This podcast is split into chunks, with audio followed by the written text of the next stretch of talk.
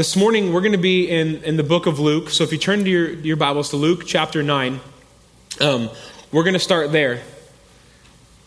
And uh, this is a verse that you guys um, have probably studied, um, have definitely heard before. If you've been in the church any, any length of time, you will understand um, this verse. You will know what this verse says. And, and, but what I think we're going to learn today is that um, this verse is, um, is a little bit more than what we've heard and what we've read in the past. So, Luke chapter 9, verse 23 says this Then he said to them all, this is Jesus speaking to his disciples, to the people that were interested uh, in Jesus and, and willing to follow Jesus. He says this If anyone desires to come after me, let him deny himself, take up his cross daily, and follow me. So, um, I, I'm not a big fan of statistics, so I thought I would start with one this morning um, to captivate you and grab your attention right off the bat. So, if you guys want to hear a statistic, here's one. Uh, there was a, a Gallup um, research company. They did a poll, and they polled the United States, America, and, and, they, they did a poll saying how many people are evangelical Christians. And the number that they came back was staggering. People that would call themselves an evangelical Christian. That number is 77%. So, as the Bible describes Jesus, you know, he says, um, if you want to be my follower, it's deny yourself, take up your cross, daily and follow me, right? So there's 77% of the United States that um, say that they do that, that they follow Jesus. But if that were true, that means there are 243 million people, 750,500. So let me say it again 243 million, 750,500 people out there sharing the good news of Jesus Christ, baptizing people, um, calling people to repentance, um, giving to people, helping them with their walk in Christ. Now, do you think the United States would look a little bit different if that statistic were actually fact?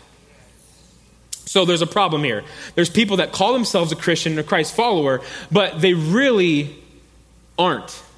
They like the idea, but they don't want to do what it takes to truly follow Jesus.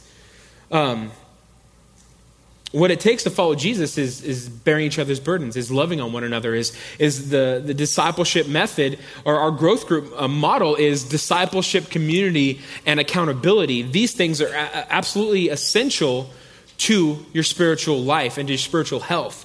And so, why do people call themselves a Christian and yet those things they don't want to follow Jesus? Why do people call themselves a Christian, but they really don't want to follow Jesus? They don't want to do what it takes. I don't think people really know what it takes to be a, to be a Christ follower.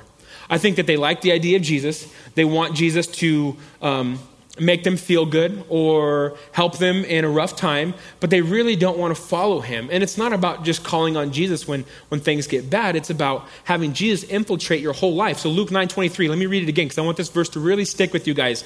It says, then Jesus said, He said to them all, He said, If anyone desires to come after me, let him t- deny himself, take up his cross daily, and follow me.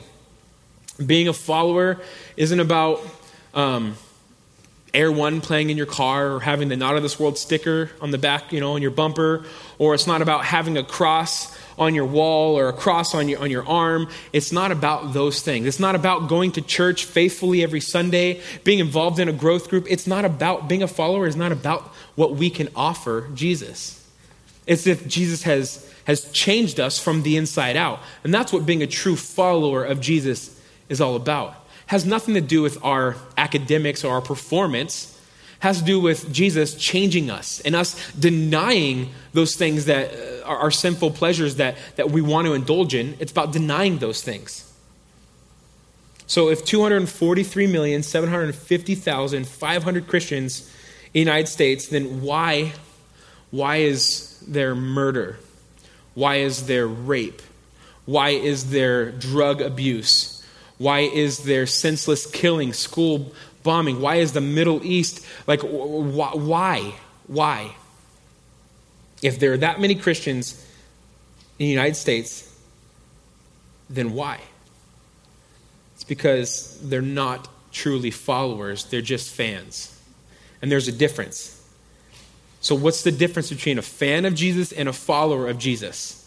Because they're not the same. We look at the, the follower and we say, wow, they go to church, you know, their, their kids are involved in, in the, the student ministries, or, or they're even in a growth group maybe, or they, they may stay on Sunday to help tear down, or, or they may go to the homeless shelter, which are all great things, but those don't qualify you as a follower.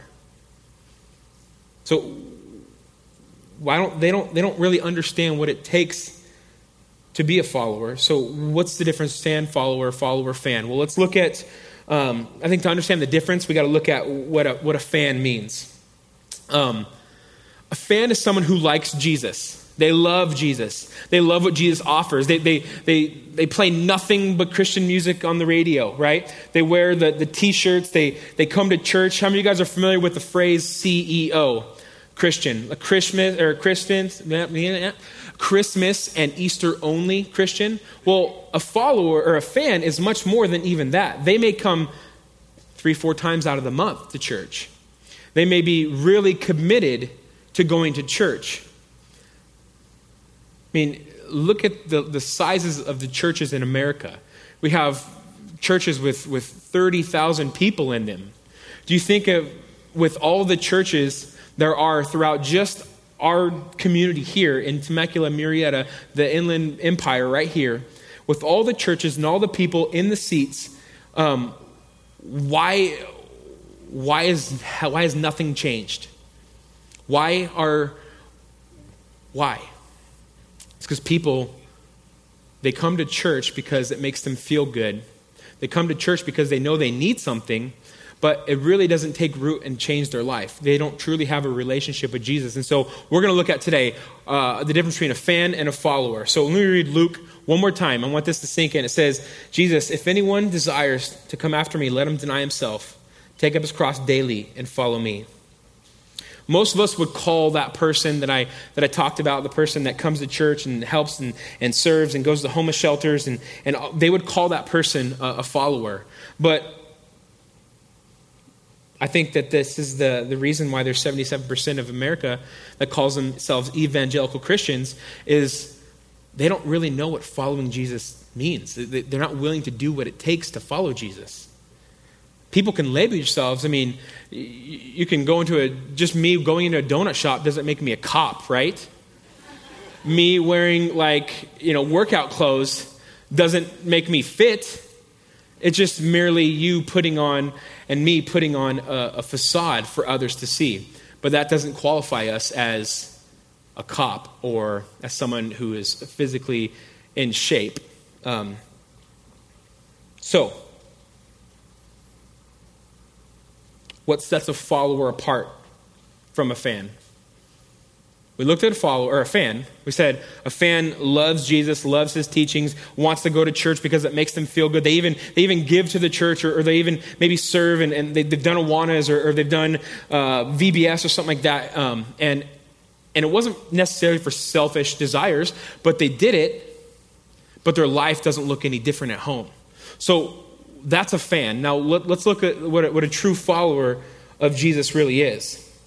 Luke 9:23 again, then if anyone desires to come after me, let him first deny himself, take up his cross daily and follow me.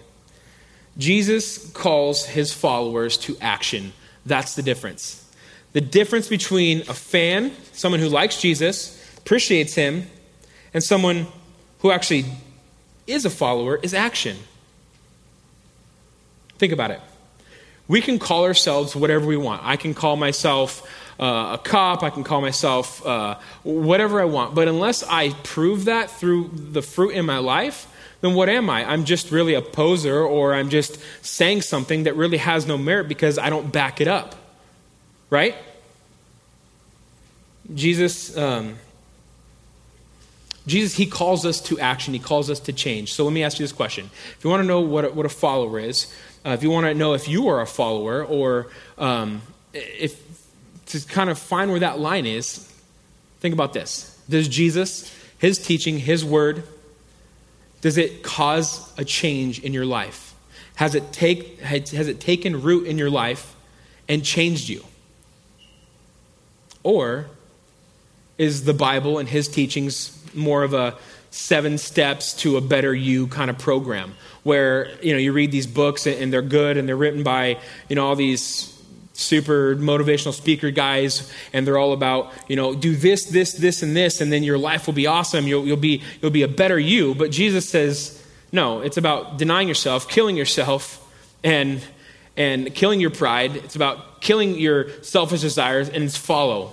Submit and follow it's not if you do this this this and this you'll be better it's no forget about all that and it's die to yourself and follow so being a christian is and, being a follower is about denying yourself. There's no seven step program. And this is, again, that 77, that 243,750,500. This is where those people get caught up because they don't want to deny themselves. They like Jesus. They do. I mean, who doesn't like Jesus? How could you not like Jesus? right? He literally gave bread to the poor. He turned water into wine, like at a wedding. I mean, that alone would, like, you know, people would be doing backflips for Jesus, right?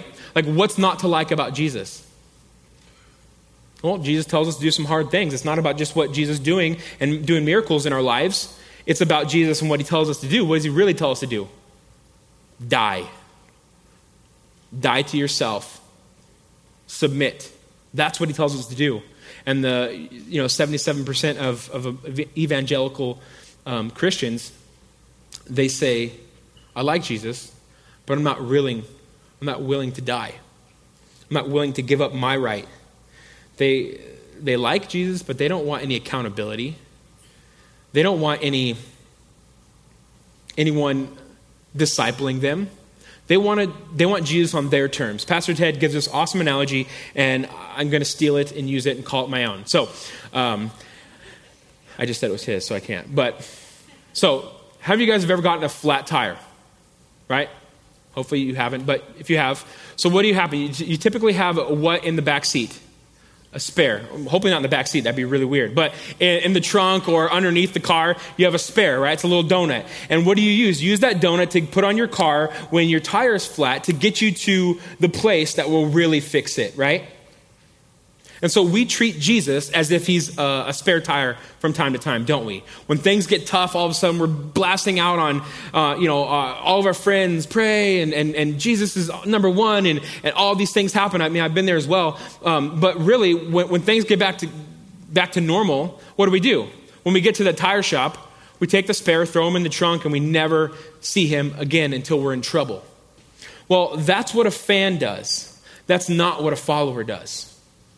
A follower doesn't only cry out to Jesus when they want something or when times are tough. Now, I'm not saying we can't cry out to Jesus when we want something or when, when times are tough, but there's the difference is that we, as Christians, as followers of Christ, that's not the only time that we do that. We ought to do that every single day. It says we ought to bring everything to Him. Everything, not just our, our problems or our, our baggage. We're supposed to bring everything to Him. So, being a, being a Christ follower is about Jesus um, infiltrating every area of our life. Every area. Not just the good times, not just when it's bad, but being a, a, Christ follower is about Jesus coming in and taking hold of your life and transforming you from the inside out. And that's what Jesus asks of me. That's what Jesus asks of you, is that he takes control of every single area of your life. That is your, your finances, that is your career, that is your marriage, that is your relationship with your children. Students, this is your relationship with your parents and with your boyfriends or girlfriends, which you shouldn't even have.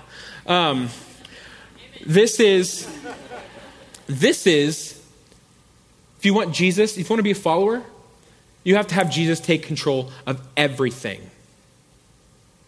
Not just the parts that you think need to be fixed, but everything. It's about Jesus infiltrating your life. John chapter 6. Go ahead and turn there.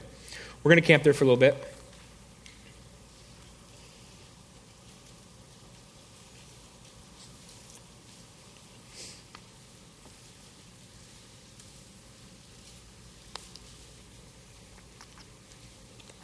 So while you guys are turning there, let me give you a little background on John chapter 6. Um, this is important for what's to come. So pay attention. It says um, in, in, John chapter 6, this is the feeding of the 5,000. Right? It starts off, boom, 5,000. Have you guys have ever heard that, that story before?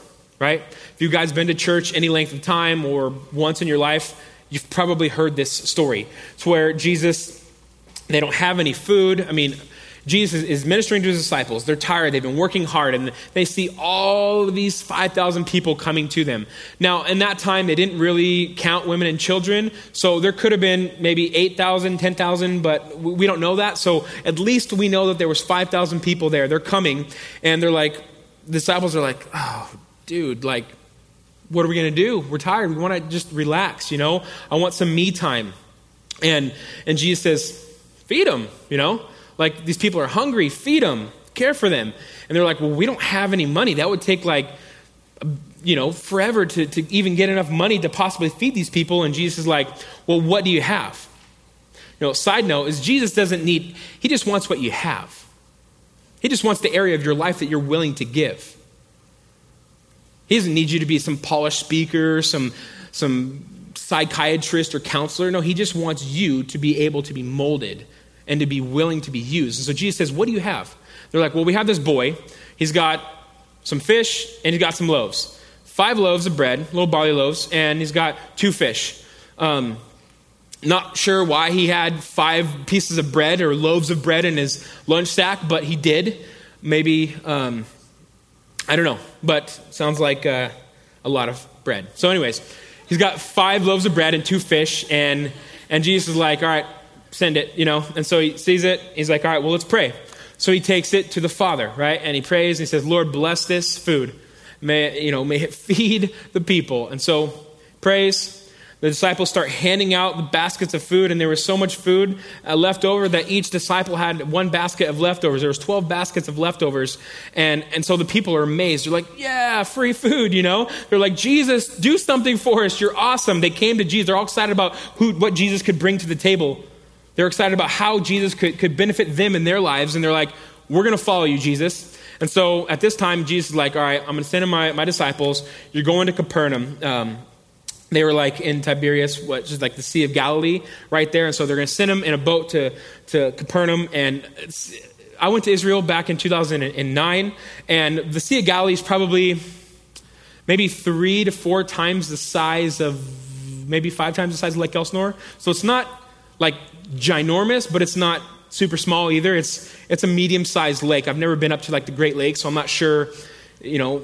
anyways, just to kind of give you a perspective. So uh, Jesus sends his disciples in the boat. They travel over to Capernaum where they're going to go and, and do some more ministry and, and, and kind of uh, hang out there. And, and, Jesus goes up on the hill to pray. So he doesn't get in the boat with them, right? And the people, I mean, there's literally thousands of people watching everything transpire. And so the disciples get in the boat in the middle of the night and they're, they're traveling. And then this is the next story you've heard. It's all here in John 6. What happens? Jesus starts walking on the water to them, right? And they're like, it's a ghost, you know, what the heck? You know, this is weird. And Jesus is like, it's me, guys. Don't worry, it's me. And Peter's like, well, if it's really you, call me out there. You know, the, the one willing to, to step up and to be brave and to do it. And so Peter goes out there, and you guys know the story. He starts to look at the waves and, and the, you know, and, and he starts to sink, and Jesus saves him, right? So they get to Capernaum finally. They're there in this city, and there's all of these people waiting to see Jesus. And they're like, wait a minute, Jesus, you weren't in that boat. You must have teleported here. And so they're, they're really after Jesus for what Jesus can offer them. They're like, wow, can you do us a miracle? And Jesus just got done feeding them. Right? So this is where we pick up here in John chapter 6. Um, Jesus, uh, they're asking, the, the, the, disciples, everyone's asking, do this for us, do this miracle. And Jesus says this in verse 31. Um, or the people say this to Jesus, excuse me. Uh, they say, Our fathers ate manna in the desert um, as is written, he gave them bread from heaven to eat. Right? So, like, well, you just gave us real bread. Well, you know, God the, the Father, he, he gave our ancestors, He gave our fathers, like, manna. What can you do for us? Like, hey, my, our father's got a bunch of food. What, you know, in order for me to really believe and follow you, you, you have to offer me something. Right? Like, when you go to buy a house or you go to buy a car, you're like, what does that car, what does that house have to offer me? This is, how, this is our outlook on life. How does this benefit me, right? Is that fair assumption to say that this is how we, we view most things? Is how can this benefit me in my situation? I would say that that is correct, at least for me in my life. So I'm always looking, how can something benefit me? This is exactly what the, what the disciples were doing and what the followers of Christ were doing. They were wondering, what can Jesus do to really um, convince me that, that he's the real deal? And so, verse 48, kind of skip down through the chapter, and Jesus goes on to say, Look, you want manna? I'm the bread of life. Your fathers ate manna in the desert, and they're dead. They're dead. You want to eat manna? You die. But if you eat of me, if you eat the bread of life, you will live. If you drink of me, you will never thirst again. Jesus always does this. We come to him with something that we want, and what does he do? He says, You don't really want that, Kyle. You want this. Jesus always has something better in mind. He always has the best interest for you in mind. That most of the time, that's not what you think your best interest is. You think you want this. Jesus says, I've got this though. And you're like, well, Jesus, I kind of know a little bit more than you. Um, I want this. And so this is exactly what the disciple said. He said, look, you think you want manna. You think you want this, this physical or this physical food that, that will leave you hungry again, that will leave you um, wanting, that will leave you empty but I've got so much more for you. Are you willing to are you willing to say yes to that? That's exactly what Jesus is saying here. So look, skip down with me real quick. Here's this where we pick it up in context in verse 53. So he just got done saying, look, you don't want manna, you want the bread of life. He says this in verse 53 of chapter 6 of John. Most assuredly, I say to you, unless you eat the flesh of the Son of Man and drink his blood, you have no life in you.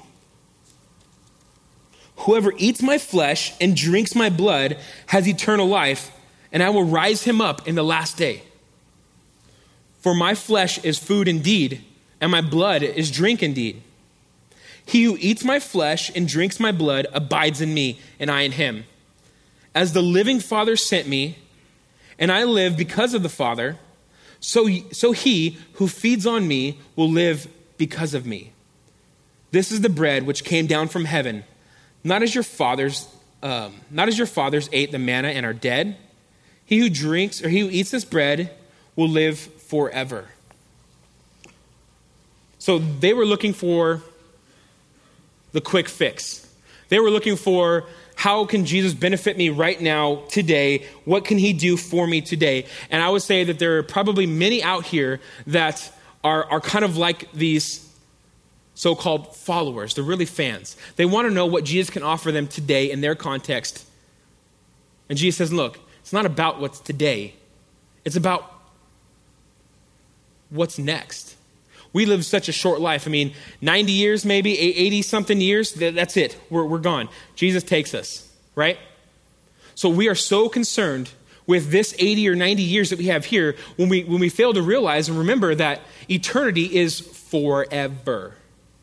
Like Sandlot, forever, right? But we are so concentrated on here and now. And Jesus says, Look, you guys can have bread all you want, eat it, and you'll die. But if you want to live, eat of me.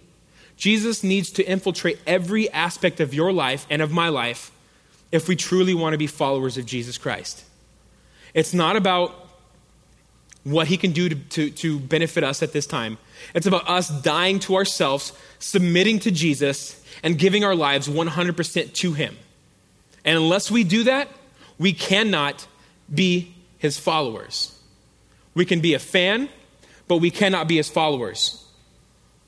Jesus tells his followers, Eat of me, drink of me, meaning ingest me, take me in, all of me. Not just certain aspects of your life, like, oh, I'll take Jesus with me on Sunday, but then I'll put him back on the shelf Sunday evening. Um, so Monday at work, I can do my thing. Jesus needs to infiltrate every aspect of your life. And he needs to change you from the inside out if you truly want to be a follower of Christ. In America, we want things fast. We want things our way. We want things just right. How many of you guys love Starbucks? Cool. I just became a Starbucks guy. I know. I, I was like, oh, those guys are so lame, right? So here I am. I'm on. I'm a next level Starbucks customer now. I go to the Starbucks by my house, and um, they call me by name. Uh, I don't know if this is cool or sad. I don't know, but um, i was kind of excited. I came home telling Sarah like, "Yay, they know me by name," you know. So they know me by name. They know my drink, uh, Venti, or Venti Americana with heavy whipping cream and six packets of those brown little sugars, right? So that's what I get. Is that funny? Uh, I get six packets of those little sugars, and they know me. And there's this sweet lady. She's probably like in her 50s. She works there. She's awesome. And uh, me and her, we talk all the time. And, and she like whispers over the counter. This is how I know I'm next level. She whispers over like the little glass counter. She's like, "Hey, Kyle, do you want an extra shot?" I'm like, "Yes." You know. And so I tell her yes. I'm like, "What do you think the pastor would have done?" Right? No, that's stealing. No, of course. I said yes. Give me it. So I have to repent, Lord. Um, I stole an extra shot. I think that's like a dollar or something. I'm not sure. I wouldn't pay for it if they made me pay for it. So, anyways, like next level Starbucks. But I only go there because they, they give me exactly what I want and they know exactly how I like it because it's all about who? It's all about me. Do we treat Jesus and our relationship with him that way? It's all about Kyle. So, Christianity is not Burger King. We can't have it our way. Being a follower is not like you order off of a menu and say, I'll take this aspect, this aspect. No, it's the menu is what you take on when you say, Yes, I'm going to be a follower of Jesus Christ. It is everything. Everything. So the disciples, as they're, they're listening here, they, um, they don't like what they're hearing because they can't do things their own way. They, they want it to be, um, they have such a consumer mentality where it's like, well, if it's not this, this, and this, then, then I want no part of it.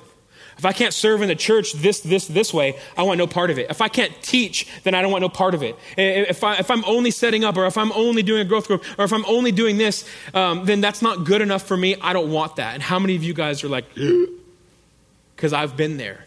We want to serve, we want to do things on our terms and our way. And Jesus didn't say it was going to be like that. No, Luke 9:23, what does it say? Deny yourself. Take up your cross Follow me. What about that has anything to do with you and your luxuries and me and my luxuries? Nothing. Has to do with Jesus and what he's called us to, not what you want and what, what, what you want him to do or what I want and I want him to do. Has to do with what Jesus wants from us in our lives.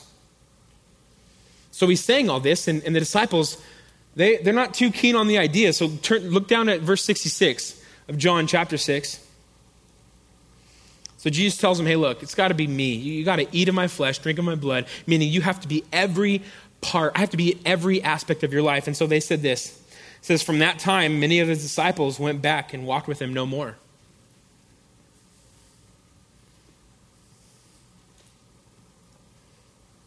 I mean, let's, let's be fair and let's be honest to the, the fans. There are some seriously committed fans out there. I am a football fan. Uh, I'm a 49er fan. I'm a Laker fan. I'm a USC fan. So, um, and I follow those teams to the T, right? I know uh, who's playing. I know who's, who's starting. I know when their bye weeks are. I know most things uh, about them. I know they're, they're you know, the Lakers starting five. Um, I know, um, you know, the, the Niners starting lineup. I mean, I know my team. I mean, there are some fans out there like Green Bay, any Green Bay Packer fans, right? And so what they'll do is they'll literally go stand in Lambeau Field at, in December, in January, with no shirt on and have a big G on their stomach and be like, yeah, you know, and they're, they're crazy, right? People will spend a lot of money on, on being a, a fan. People will do some crazy things um, because they're, they're fans, but they're just not followers. The coach is never going to call on them, hey, you big guy with the G on your stomach, get in the game. Finish for me. No. And you know what? That guy on the outside, he's cool with that. Because coming on the field means he has to deny himself. And so the coach will never call on that fan to come on the field to take that last snap or to take that last shot or to finish the game. He won't. At the end of the day, he's just a fan. He's just a fan. Coach isn't going to call on him to bleed and die for the team because he knows where that guy stands. He's just a fan. So Jesus says the same thing with us in our Christianity, our walk with Him. Are we on the outside cheering for Jesus? Are we on the outside cheering for Christianity and excited about it? Or are we actually in the trenches and doing the work of ministry? Jesus won't call on the guy out there. You don't have to be the, the greatest athlete to be on, on the team. He just wants you on the team. He doesn't care about your ability, he wants your availability. He's not looking for all stars. He's just looking for people to, to, that he can turn and, and mold and shape. And so, what is a what's a what's a fan? When push comes to shove, fans not going to get the, on the field. The fans, they're, they're not on the team. They're just fans, and that's. Uh, It's kind of a hard thing to hear sometimes, but, it, but it's exactly what we need to hear to kind of wake us up from time to time. Because you know what? Jesus, He's called us to much more than just a life of mediocrity and, and a life of, of kind of setting the, the bar low and just, well, I can't be perfect, so, uh, like that, we are too satisfied as the American church today with that kind of living. But God's called us to perfection. That's the standard He set for us. Are we going to come underneath it? Absolutely. But does that mean we settle for underneath it? Absolutely not. God's called us to a much higher standard, and that's being a committed follower of Christ. Unless we become followers of Christ, unless we give our lives 100% wholly to Jesus, then we're never going to live the life that Christ has for you. Or never, I, if I didn't answer the call that God's called on my life, I would never be standing here today.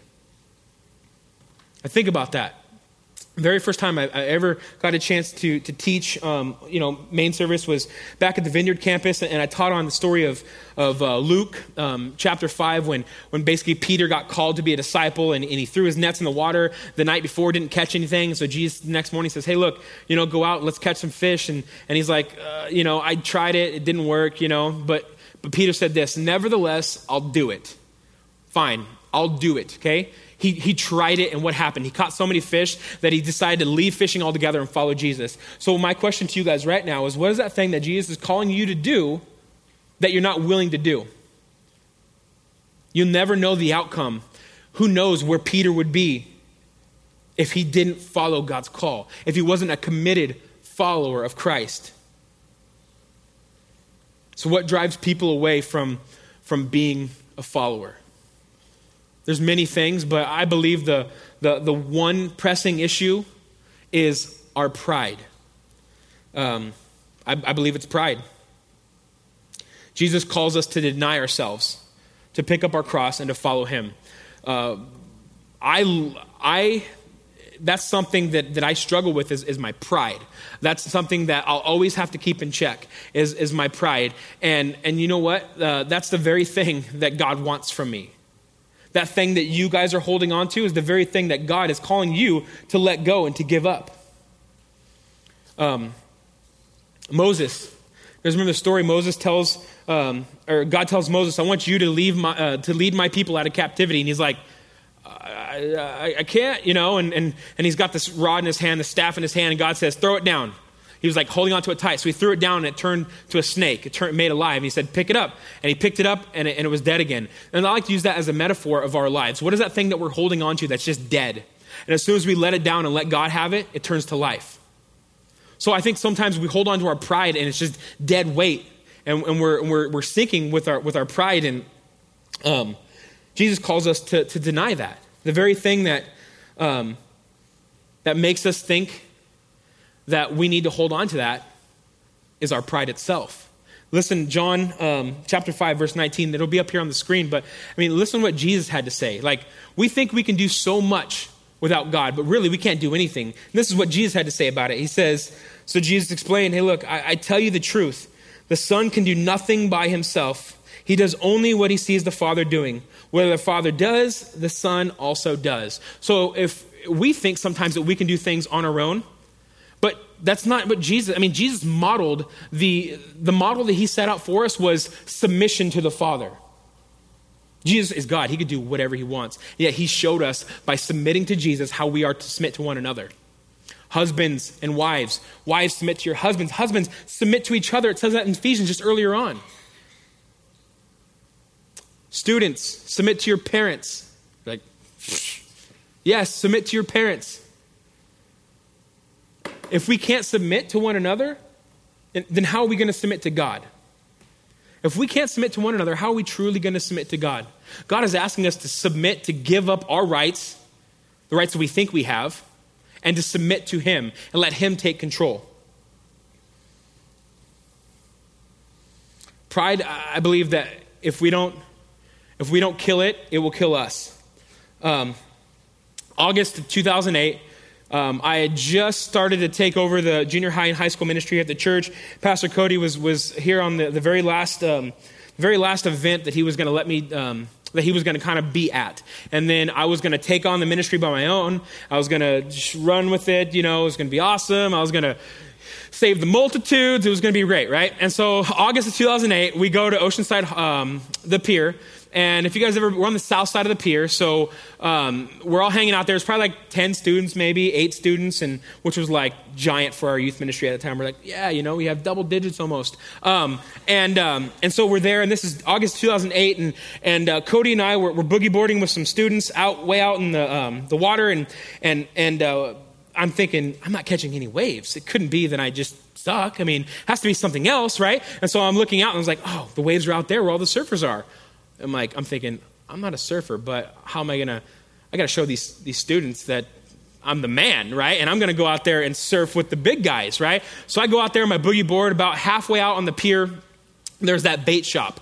And so that's kind of like my frame of reference. I know I'm there and, and, and I'm, I swim out there and I'm just sitting on my, my paddle or I'm sitting, I paddle out there, I'm sitting on my board and, and I'm, I'm like looking towards the shore and, and I see everyone's catching waves up there. I'm like, oh, they left, you know? So I start paddling in and, and I'm like, man, this is taking forever. And I look to the side and, I, am still there in the same spot. And I'm like, it's weird, you know? So I'm paddling in again and I look on the same spot. And, like, and at that point, I was like, I'm in a rip tide or rip current, you know? Like, I'm to die. I'm like tired at this point, you know? But I'm not to show that to my students because I'm the man, right? I'm to I'm to show them how awesome I am. And I'm to surf with these big boys, even though I was on a boogie board, which is not cool if you're a surfer. But I didn't know that, you know? Um, and so I'm, I'm like, all right. Um, and then as soon as I realized I was in a rip current, I start swimming, uh, you know, parallel to the shore, which is apparently what you're supposed to do. Um, I, I, do that, and then out comes the water, a glistening David Hasselhoff Jr. Um, to rescue me. A lifeguard came to rescue me, and I'm like, I ain't having this, you know? There's too many people that are looking at me to be their, their lead, their leader, their, their fearless leader. If I get saved, if I have to submit to this dude and I have to humble myself, then they're going to think I'm a chump. Like, no way. And Cody's there. Save the red guy, you know? Like, Cody's there, you know? But they see the big guy huffing and puffing and they're like, that guy's going to die if I don't save him. And I'm like, but he's, and I don't know what happened with Cody. I mean, it was all blur. And, and the guy's like, hey, I'm here to save you. I'm like, I'm cool. I'm like, I'm all right. Um, I, I told him that. And he's like, he was so sweet. He was all, oh, it's okay. He was like, um, well, I'm already out here, so let me help you. You know, I'm like,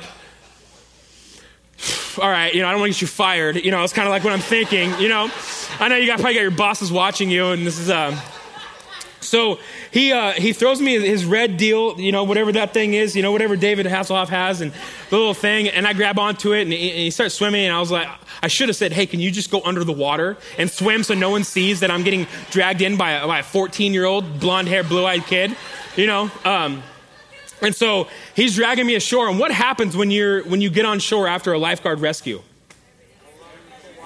This guy just got bit by a shark. He's dying. What's wrong with him? Everyone huddles around. It's like like a fight at school. Everyone's like, you know, everyone wants to see what happened, who said what, you know, what's going to happen next. And so that's what happened with me. I swear. I mean, it probably was like 30 people, but it felt like this many, you know. And I'm like, cool, you know. I was helping him out in re- routine rescue, but here's the thing: is that I had a choice.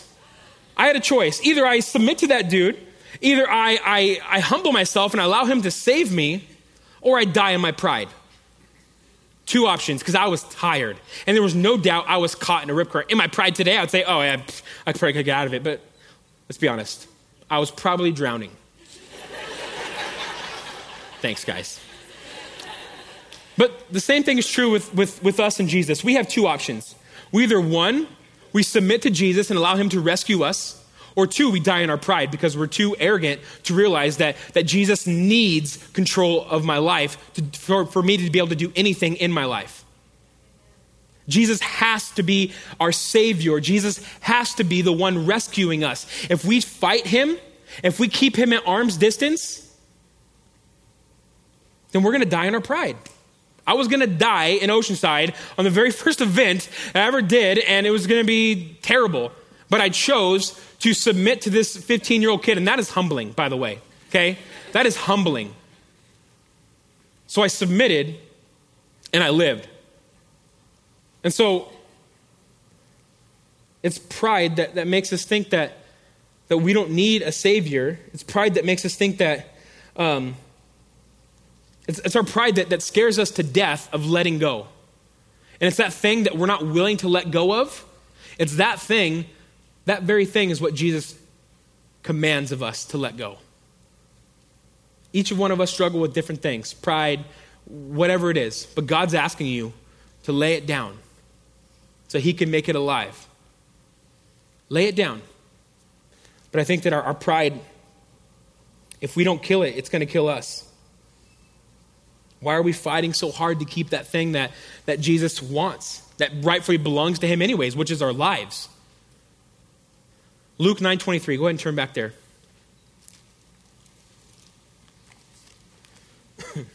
there, there are three things that, that excuse me, that Jesus commands of us. He doesn't suggest, he commands of us.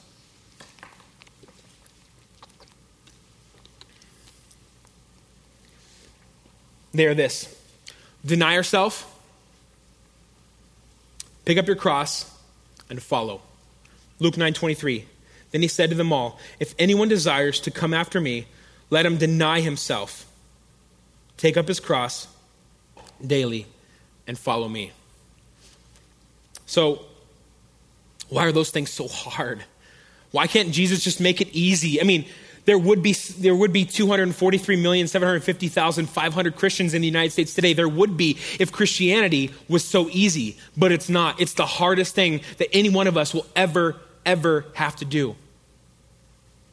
It's denying the sin. It's, for some, it's losing relationships.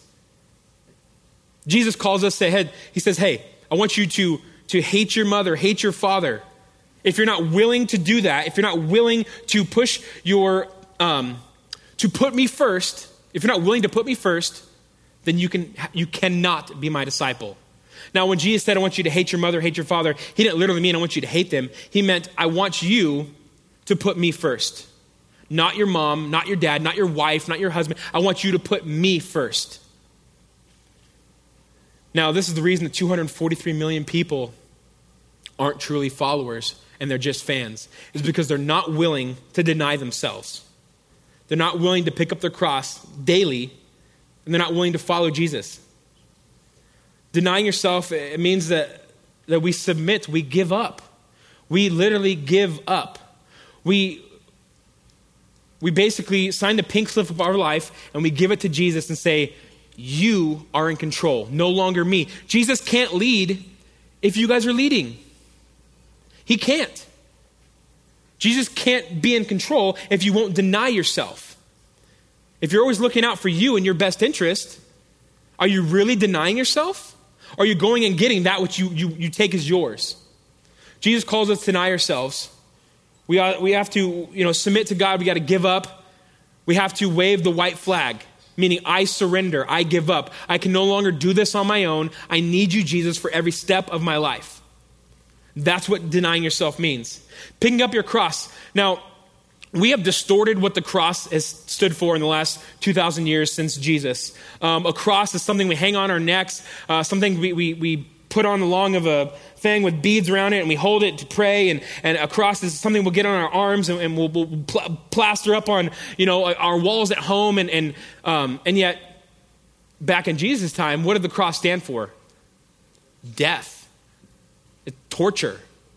Jesus is saying, You have to be willing to die for me and my sake and my gospel if you want to be my follower. You have to literally walk down death row. I think David Guzik, he's, he's a pastor, I love him. He says it really awesome. Let me quote him. He says this We have sanitized and ritualized the cross in these last 20 centuries after Jesus.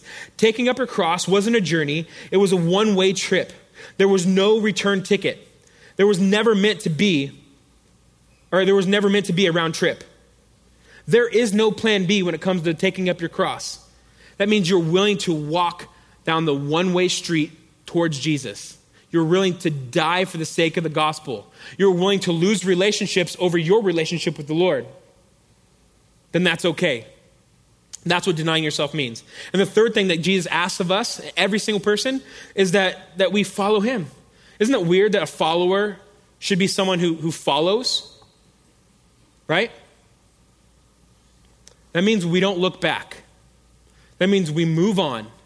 We don't look back. Luke 9 62, it's just down a little bit from where we're at in 20, verse 23. So, verse 62, it says, Jesus is talking to the, disciples and he's going over you know, how much it's going to cost them to truly follow Jesus. And he says, um, you know, let me back up in verse 60. And Jesus is saying, Look, let the, bed, let the dead bury their own dead, and you go and preach the kingdom of God. Another also said, Lord, I will follow you, but let me first go and, and bid farewell to, to those who are at my house. And Jesus says this says, No one having his hand to the plow and looking back is fit for the kingdom of God. Ouch. We spend too much of our time in our lives looking back. Looking back. What happened to, to Lot's wife when she looked back at her sin? Smoked. I'm not saying it's going to happen to you guys, but there's consequences for, in our lives for looking back at our past and what used to be. Jesus says, no, we need to move forward. We need to move forward. That's what following me is. It's not following at a distance, it's being on his hip, following. We, we as Christians will, will wear a cross around our neck or on our tattoo, uh, tattoo or, or whatever. We will wear a cross, but, but let me ask you guys the question Are you guys willing to to bear your cross. You, you'll wear it, but are you willing to bear the cross?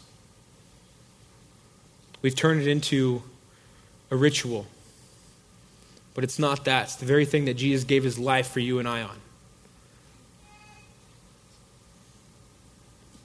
Following Jesus is, is, uh, is costly. It cost the disciples much. James and John left their dad, Zebedee. They left him for Jesus. Peter and Andrew left their, their, their business, their fishing business for Jesus. Uh, Matthew, the tax collector, he, he left a ton of money on the table to follow Jesus. So following Jesus is costly. It's not an easy, it's not the easy road like we would like it to be. I mean, let's, let's be honest, we want it to be easy, but it's just not. Jesus is calling us to lay down everything. Denying yourself, picking up your cross, and following Jesus calls for a complete and utter devotion to him. 100% of our life must be devoted to Jesus. Um, there's a man by the name of uh, Hernan Cortez, and he's a, he was a Spaniard, and he led a. Um, he led 600 Spaniards and, and uh, 11 ships and 16 horses to this new world to conquer it. The new world offered gold and, and rubies like the, like the world had never seen before. And uh, so they set sail for um, the Mayans in Mexico. They set sail to conquer them and to take the treasure and take the riches and, and to live this, this new life in this new world. And um, no one had ever been able to conquer uh, the Aztecs before. They were pretty uh, civilized um, nation. They were, had their stuff together, and so many would come in and, and fail miserably. And, and uh, why Cortez thought it'd be any different, I don't know. But what he did is he took his men in there they started a fight, and as you can imagine, in a new world, new place where you know nobody, and where things are hard, they started murmuring with, with, with one another. Cortez's men, they said, you know what? Let's go back. There's our ships right there. Let's get in our ships and let's just sail back. Our family's back there, comfort's back there, safety's back there. And Cortez got word of what was going on with his men. And what he did is he gathered all his, his men together on the beach there. And, and, and he said three words that uh, changed the, the history today. He said, Burn the ships.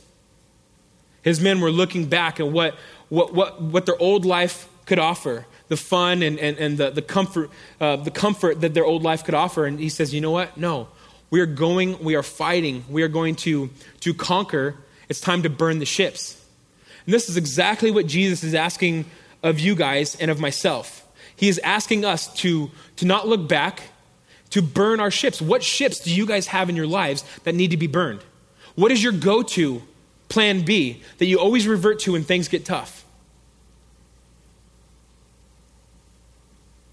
When the going gets tough, are you going to stick it out and be a follower? Or are you going to run back or sail back to the land you used to know and be a fan? So the story goes on. They burn the ships and they end up conquering the new world because there was no plan B. It was fight or die. And that's what Jesus is asking of us. We need to fight, contend for the faith. We need to fight. There are schools are, are allowing um, co ed locker rooms. We need to fight. Jesus is calling you, he's calling me to burn our ships. Don't look back. Don't look at the easy life that was once behind us. Press forward. It's about pressing on. Philippians chapter 3, and we'll close here. Verse 13 and 14. It's up on the screen. It's the Apostle Paul speaking. Brethren, I do not count myself to have apprehended. But one thing I do, forgetting those things which are behind and reaching forward to those things which are ahead. I press toward the goal for the prize of the upward call of God in Christ Jesus. Paul says, I'm moving forward. I am taking this gospel and I am moving forward.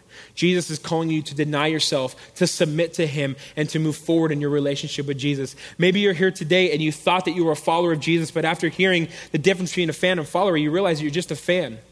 Well, I just want to say this to you today that if you're a fan and not a follower, Jesus is, is pleading with you submit to Him. It's not enough to come to church, it's, that's not enough. That's not going to save you. Jesus and His blood shed for you is the only way, it's the only hope. And if you don't have that, you don't have hope. Are you guys ready to be fans? Are you guys ready to be followers?